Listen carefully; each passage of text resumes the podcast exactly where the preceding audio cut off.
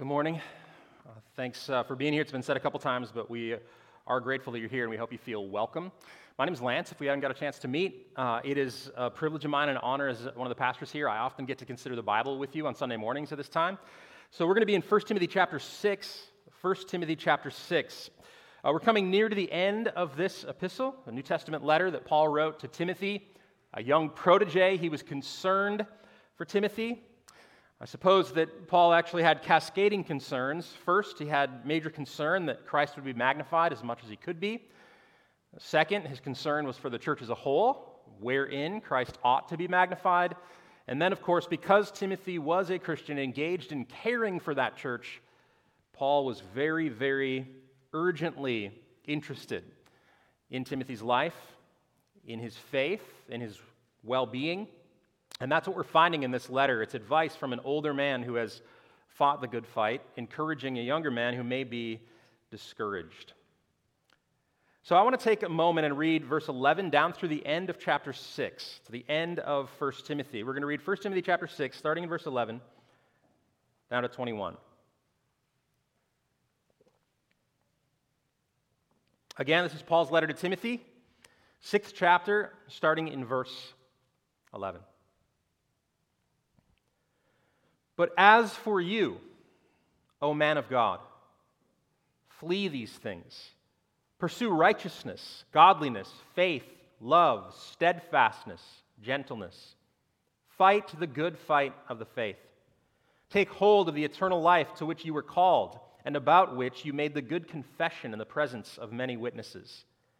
I charge you in the presence of God, who gives life to all things, and of Christ Jesus who in his testimony before Pontius Pilate made the good confession to keep the commandment unstained and free from reproach until the appearing of our Lord Jesus Christ, which he will display at the proper time.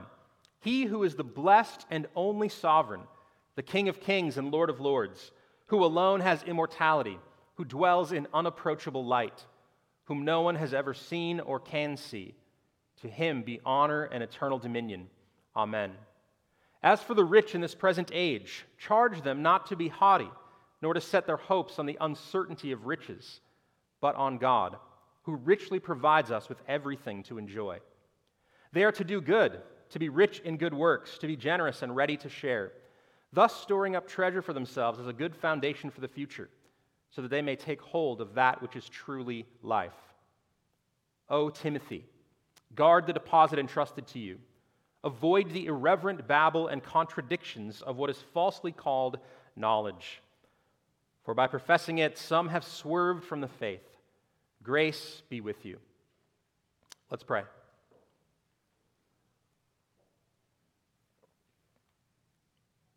God, we ask what Paul prays for Timothy, that is, that grace would be with us. There's never been a moment in life where we've not needed grace. Father, thank you for unmerited favor, for loving us when we don't deserve it. Thank you for initiating. Thank you for sending your Son to die for us while we were yet sinners.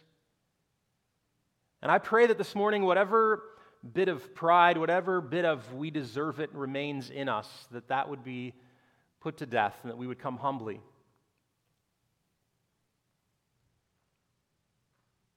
God, I thank you that you are a father who loves us as your children. You know our needs, you know our concerns, you know every bit of anxiety, every bit of distraction, all of the hurts, the suffering, suffering due to our own sin and suffering due to the sin of others. You know these things. So I ask, Father, would you love us well and send your spirit to bring healing, and send your spirit to bring focus, and send your spirit to give us eyes to see. I do want to be helpful this morning, God, so would you please use our time together here as we consider these verses in 1 Timothy 6, and would you give me an ability to be of benefit to your people? We are crooked. Make us straight. We see dimly. Give us bright vision. And God, wherever we're lacking in hope or energy this morning, God, give us a vibrancy. We desire life and a hope for the good things you have for us in Christ. We pray that in Jesus' name. Amen.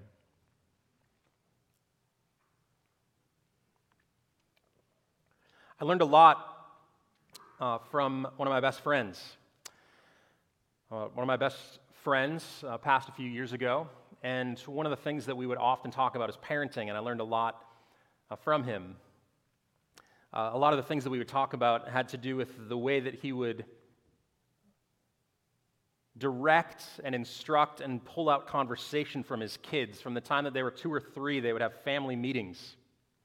And one of the most common family meetings in my friend's home was what I would call, or I came to, to call, hearing descriptions and a couple times sitting in on these meetings, we do meetings.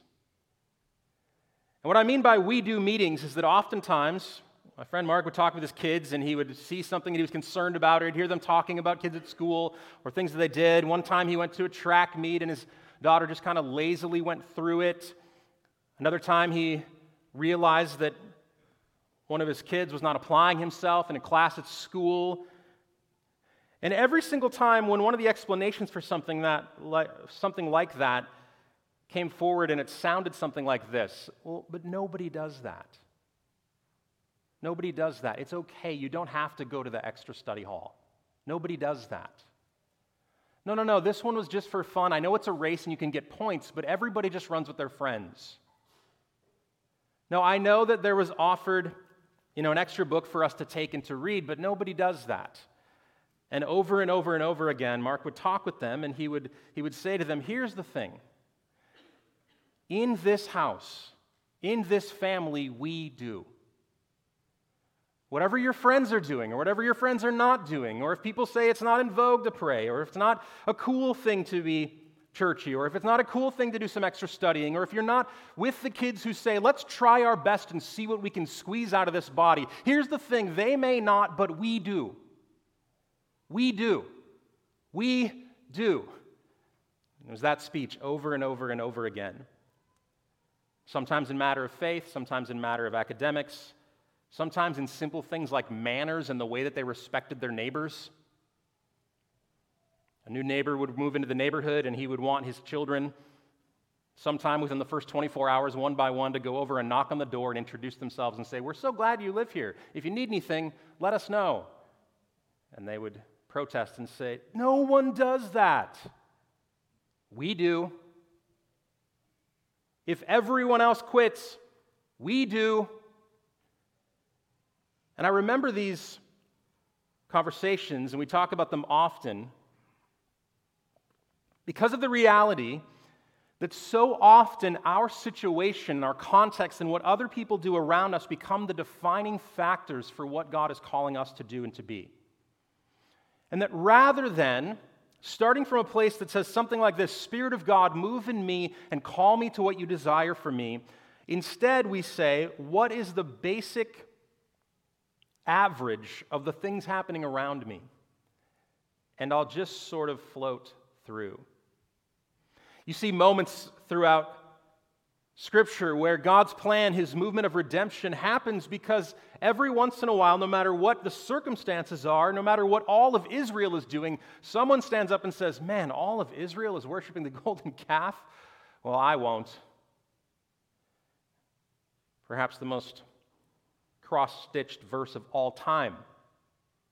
Choose for yourself this day, right? You know the ending. But as for me and my house.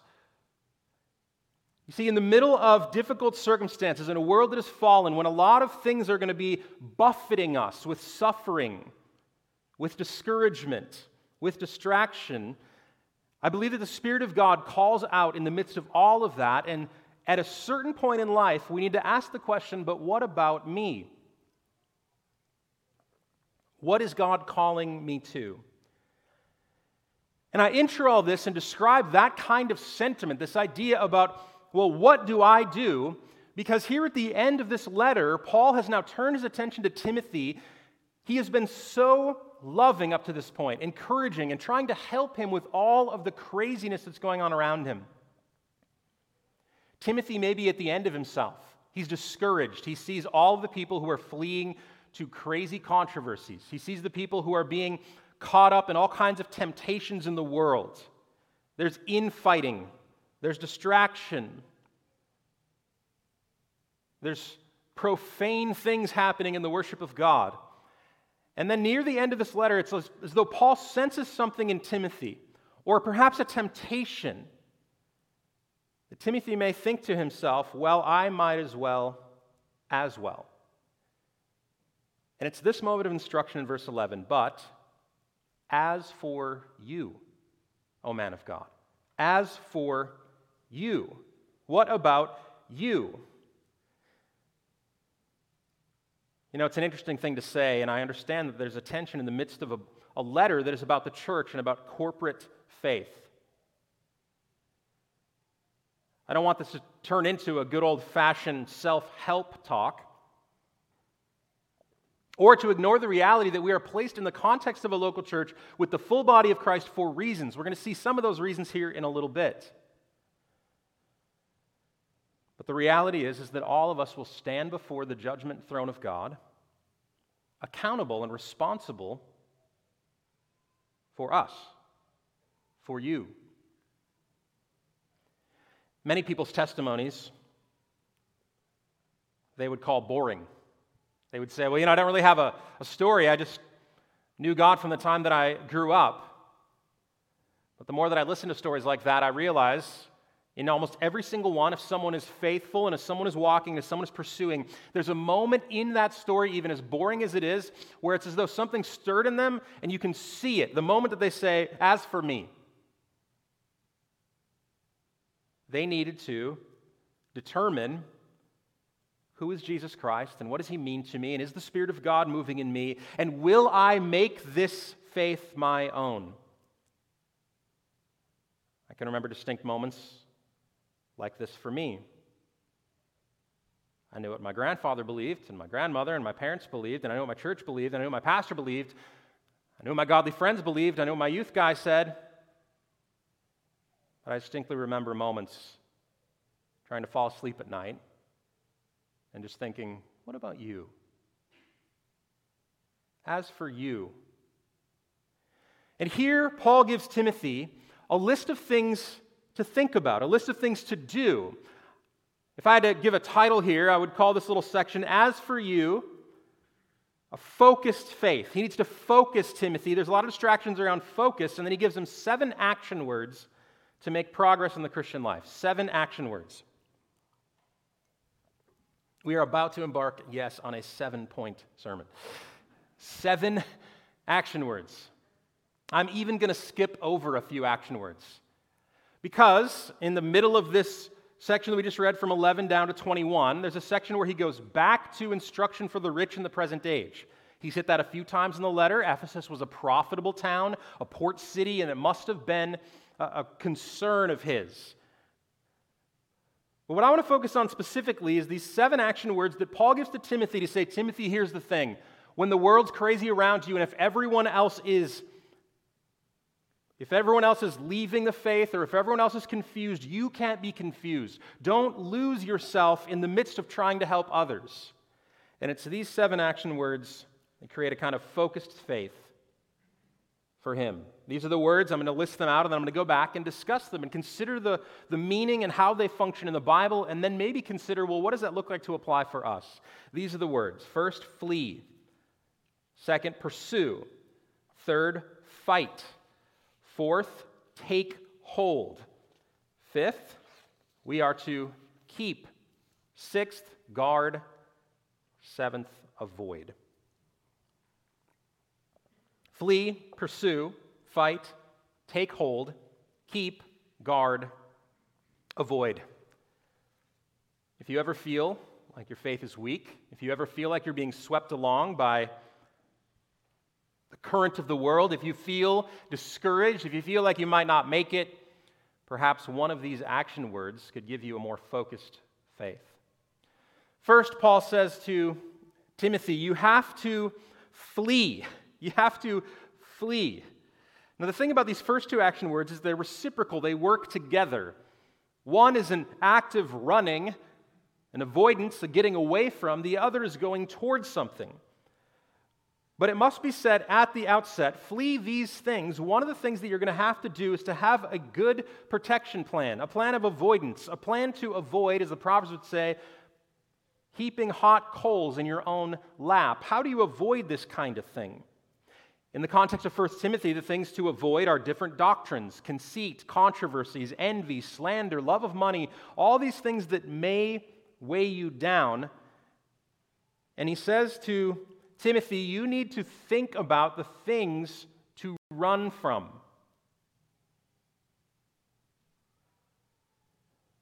There's a number of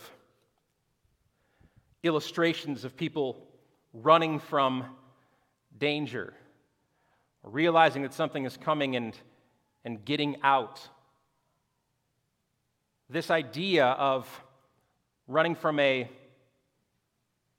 volcano, for instance. You hear rumblings, you see smoke, there's fires coming. There comes a point when, in every circumstance that I've ever seen, or you could ever read about civilizations being leveled by or cities being transformed by something like a volcano, there's a, there's a certain point in the histories of these things where there were certain people yelling out, flee. Like, now's the time. We have to run. We have to turn. We have to go. And what happens in the middle of all of that is that everyone starts to wonder how dangerous it really is. Some people who think it's not very respectable to flee.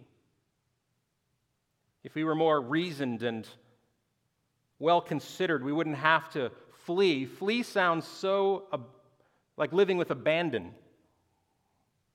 it seems undignified. But Paul says to Timothy, here's the thing, Timothy, you've seen this up close. You know what this can do. Sometimes you need to be undignified enough to just run. Just run.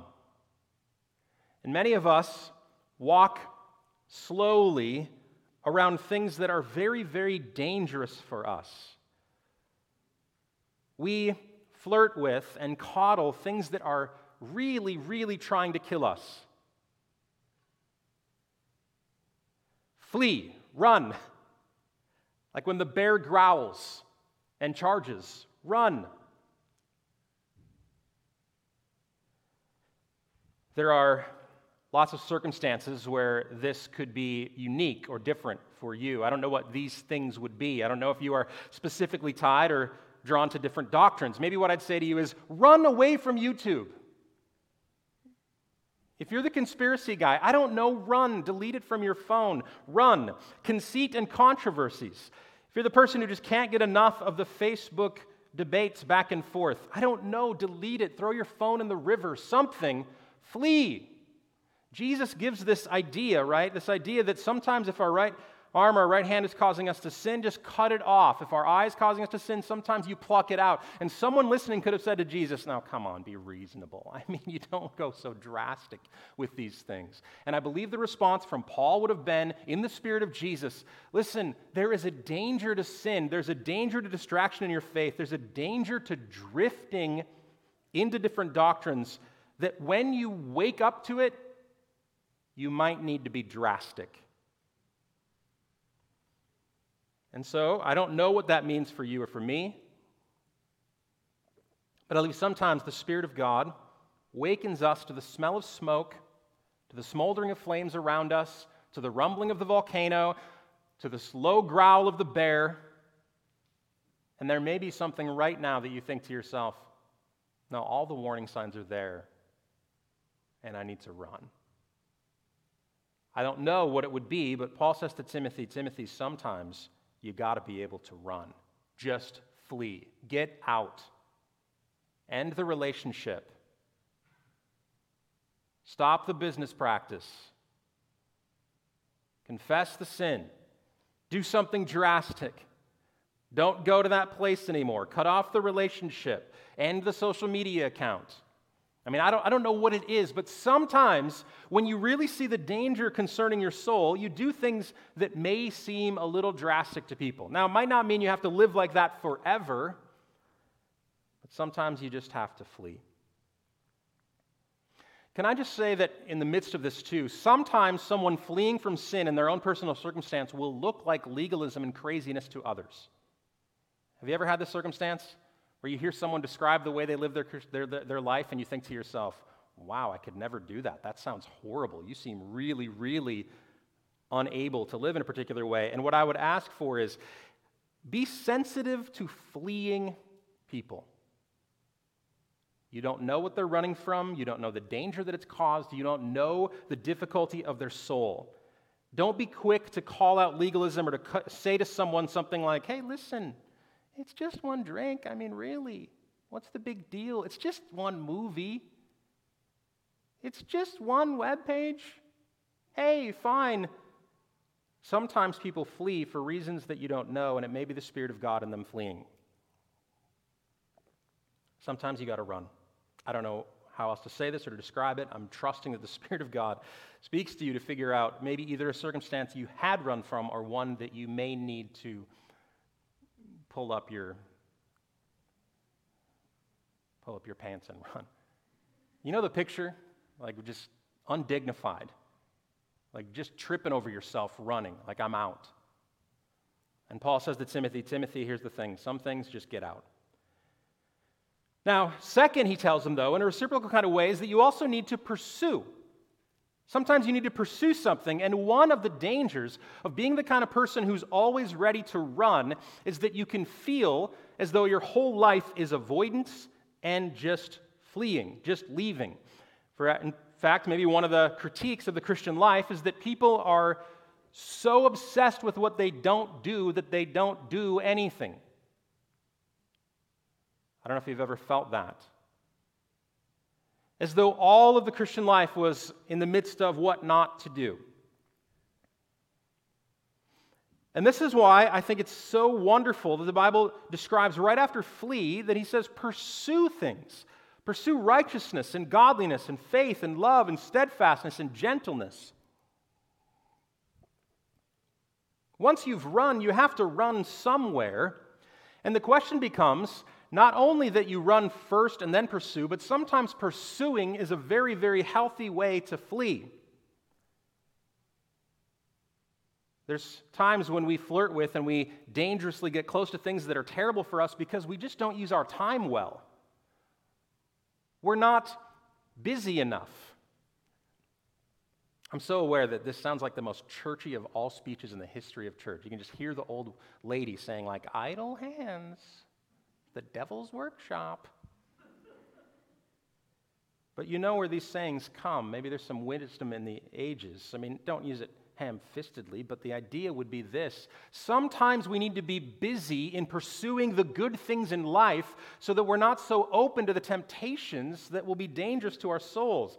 The question becomes are you taking a proactive view of your life, especially when it comes to spiritual things? What does it look like for you to pursue righteousness, godliness, faith, love, steadfastness, gentleness?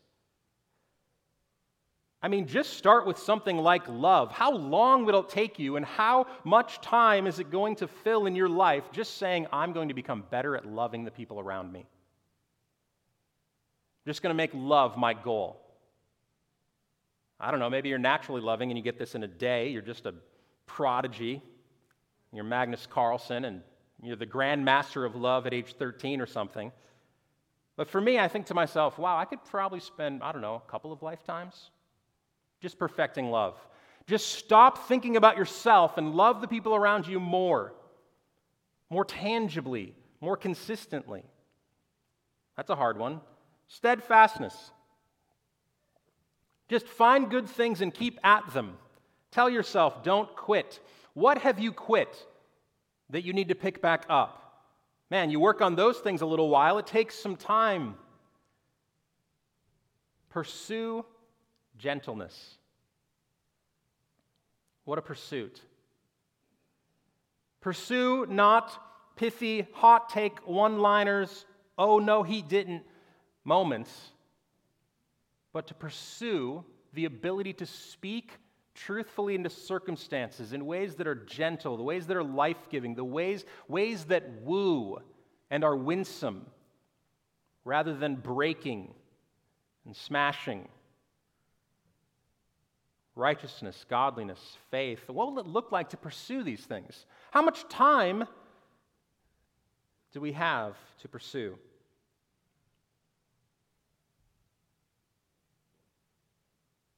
It takes a little bit of planning, it takes a little bit of effort, it takes a little bit of preparedness to pursue these things well.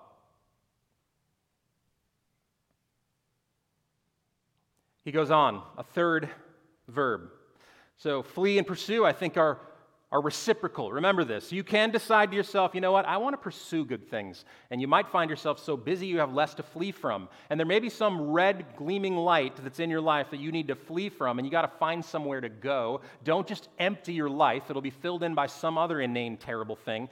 Just flee from something maybe and then pursue. They're reciprocal. But he also brings up something that I believe is encouraging, but maybe discouraging at first sight. He says, fight, fight. Timothy, you're going to have to fight. He says, fight the good fight of faith. Now, one thing right at the outset a fight means this won't be easy.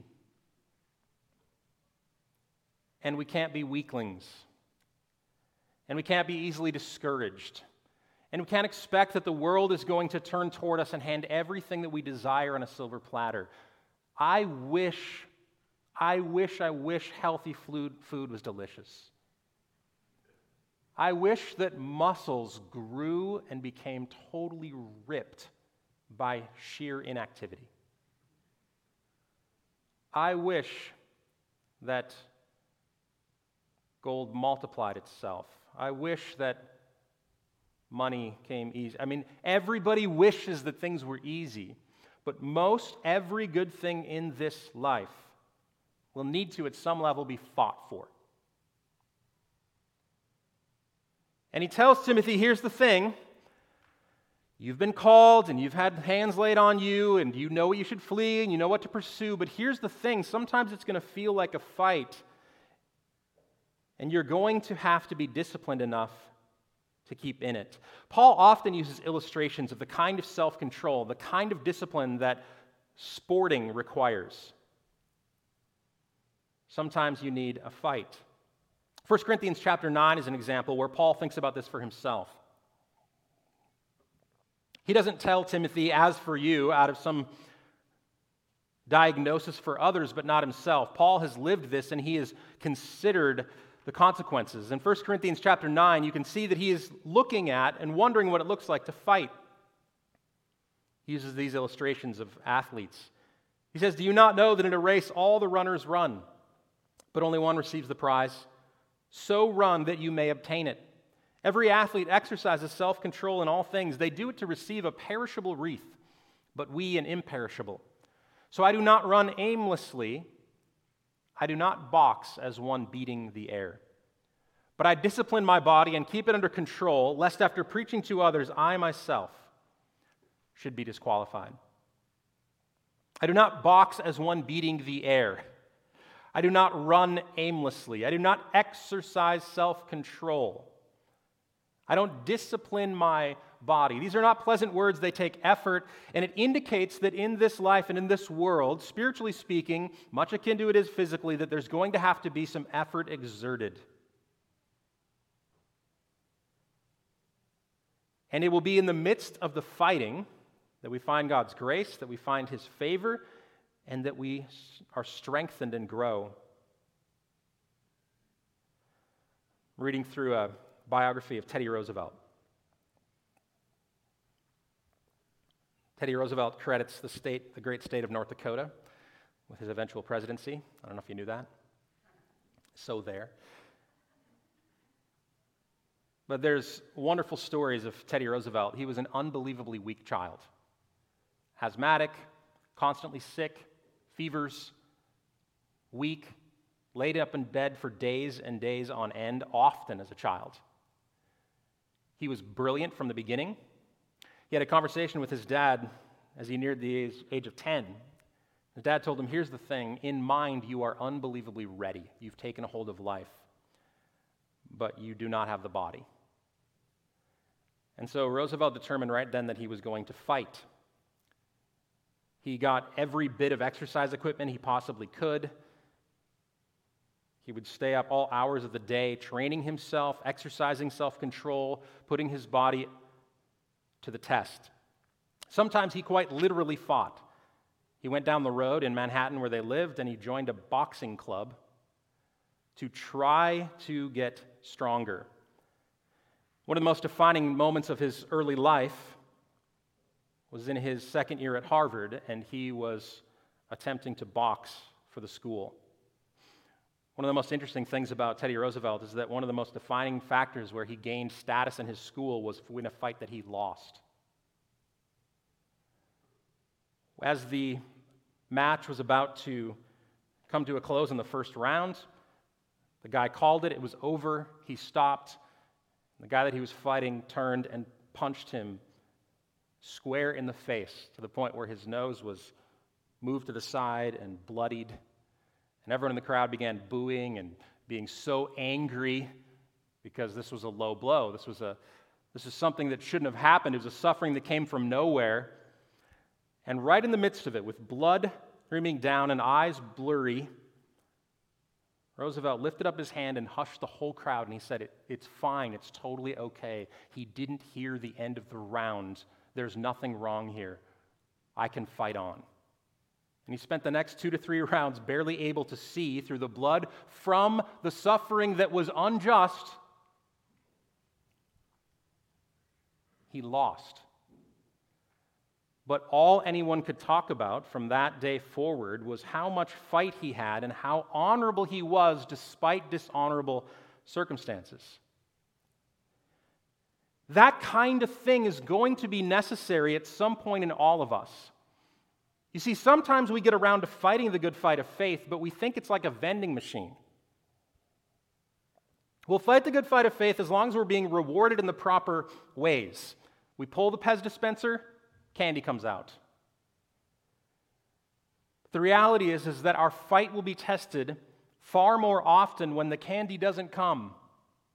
We're going to have to fight through a world where circumstances are not always perfect. There's going to be unjust suffering that will hit us. We'll be misunderstood. We'll find a weakness in ourselves that we never knew was there. We'll realize that we were more entwined with sin than we thought possible We'll want to quit. And Paul tells Timothy, Timothy, I know people in the church are crazy. I know that you're being reviled. I know that you're finding yourself discouraged. I know that things aren't going as well as you thought they were, but here's the thing you need to fight the good fight of faith. It is a good fight because faith is worth keeping. Run the race, discipline your body, keep it under control, and run in a way that you'll obtain the prize. That's the instruction that Paul gives to Timothy. So we flee and we pursue and we fight, sometimes even when it's difficult. Fourth, he says to take hold of. Now, this is an interesting phrase take hold of, grab onto eternal life. He says, Be the kind of person who takes hold of eternal life. It's an odd thing to describe to Timothy, who's been charged with the preaching of the gospel of eternal life. Wasn't he already saved? Is he telling Timothy that you need to become a Christian? I think the reality is no.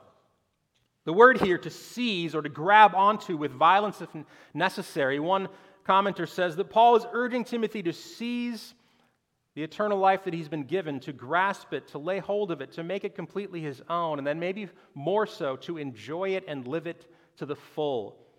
We have been given everything that pertains to life and godliness in Christ, and so many of us leave that inheritance, leave that benefit on the shelf. Take hold, take stock of, reckon yourself alive in Christ. Again, Paul is not a stranger to this kind of verb. He says in Philippians chapter 3 verse 12, "Not that I have already obtained this or am already perfect, but I press on to make it my own. Some translations, to take hold of. And he presses on to make it his own because Christ Jesus has made me his own. Are you taking advantage of the full benefits of being in Christ? You have God, the one who controls the world, the one sovereign, the Lord of Lords, the King of Kings. He is yours. He is for you. You're in his family. He desires you to speak to him. He wants you to cast your cares upon him. Are you taking hold of these joys? Paul says, Timothy, you've got the tools that you need, but they're in the shop and you're just leaving them there. Go grasp what you've been given. He then tells him not only to flee and to pursue and to fight and to take hold of, but he says to keep. In other words, keep saying the things that you know to be true. There's a kind of self talk in here. I charge you in the presence of God, who gives life to all things, he says in verse 13 of 1 Corinthians 6, or 1 Timothy 6. I charge you, who give life to all things, and of Christ Jesus, who in his testimony before Pontius Pilate made the good confession, in light of what Jesus has done, to keep the commandment unstained. I think the idea here is that he should keep the command of the orders that God has given him. And one of those things that he needs to keep is the good news that is true to tell himself again and again and again when he is discouraged Jesus is for me, and this is what he's done, and I am alive, and I must carry on with my orders. Jesus is perhaps the greatest example of someone who carried on in his orders despite the great cost to himself. Jesus laid down his life knowing full well that he would die the hands of scoffers Jesus knew that it would require separation from the Father, and yet he sacrificed himself for us. This confession that Paul is considering, I think, is at least one example of it. It's recorded in the Gospels, but John 18, verse 37. It says, Then Pilate said to him, So you are a king? So you are a king? And Jesus answered, You say that I am a king. For this purpose I was born, and for this purpose I have come into the world to bear witness to the truth. Everyone who is of the truth listens to my voice. You see, Jesus dared not and set an example that we ought not to abandon or to give up the command, the reason that we have been sent into this world. Timothy had been given a commission to preach the gospel, he'd been given a commission to serve the church and to proclaim all the excellencies of Christ. And Paul says to him, You've been given a job, and when God gives you a job, you need to keep it, keep the command. And remember that Jesus, despite all circumstances and cost to himself, kept his job. He could have taken up his life, he could have come down from the cross, he could have insisted on his rights at any time. But Jesus said before Pilate, I was born for this purpose. I've come into the world to bear witness to the truth. And he kept the good confession. The question becomes whose are you and what have you been called to? Do you feel properly? Do you feel the threat of giving up the thing that you have been commissioned to do? What are the roles that God has given you? What is the nature of your command? If you've been given a command, as Christian, then you ought to walk as one. If you've been given command as herald or reconciler, then you ought to cry out to the world to be reconciled to Christ. If you've been given call and command as wife and as mom, then you ought to say, God, help me to keep this command and to walk into it. If you've been given command as husband and father, or as coworker or boss or student, what command has God given you? What place does He have you in the world?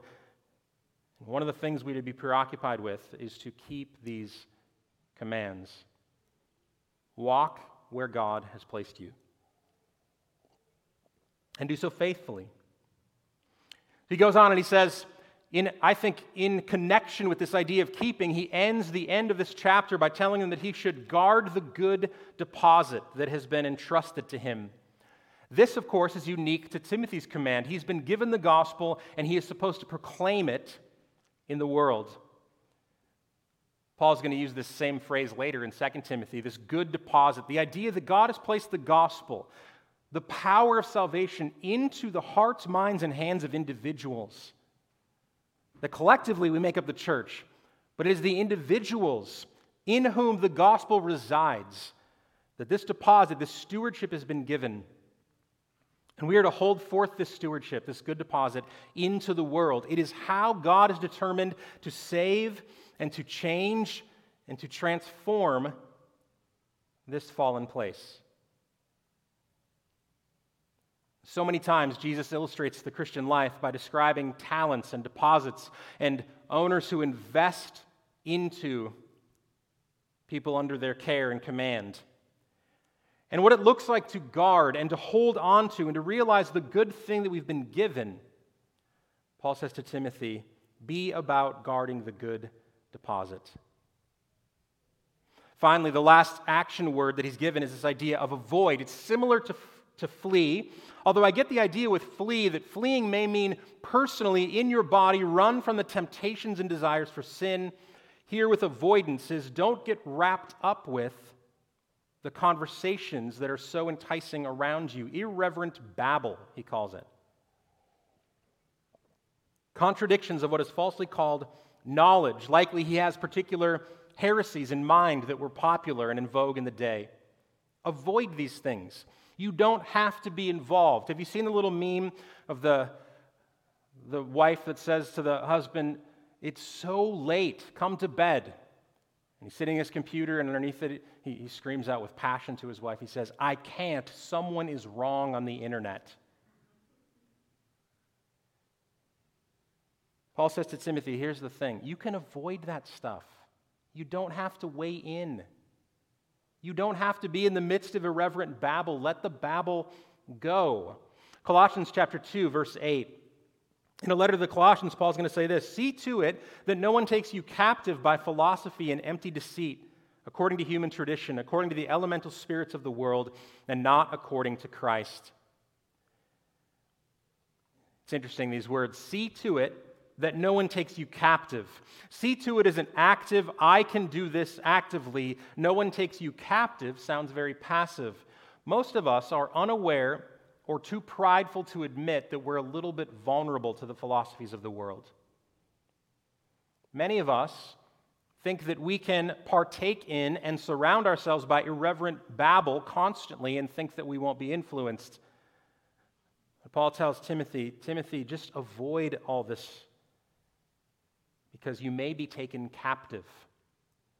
Being taken captive does not indicate someone who willingly went, but who naively thought they were strong when they were weak.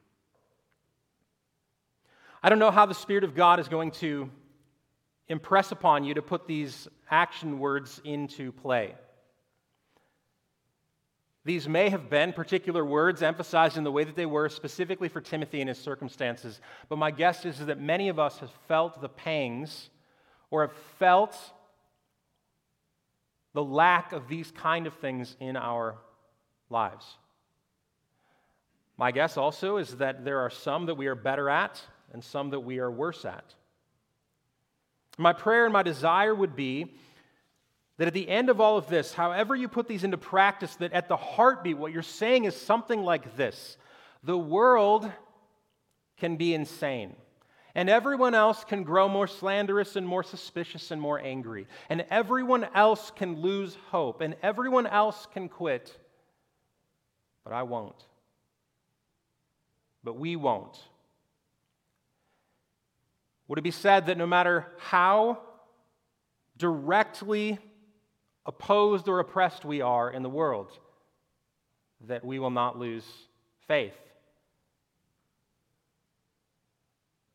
These are a path, a path toward keeping our good confession, to both holding on to Christ and being held by Him.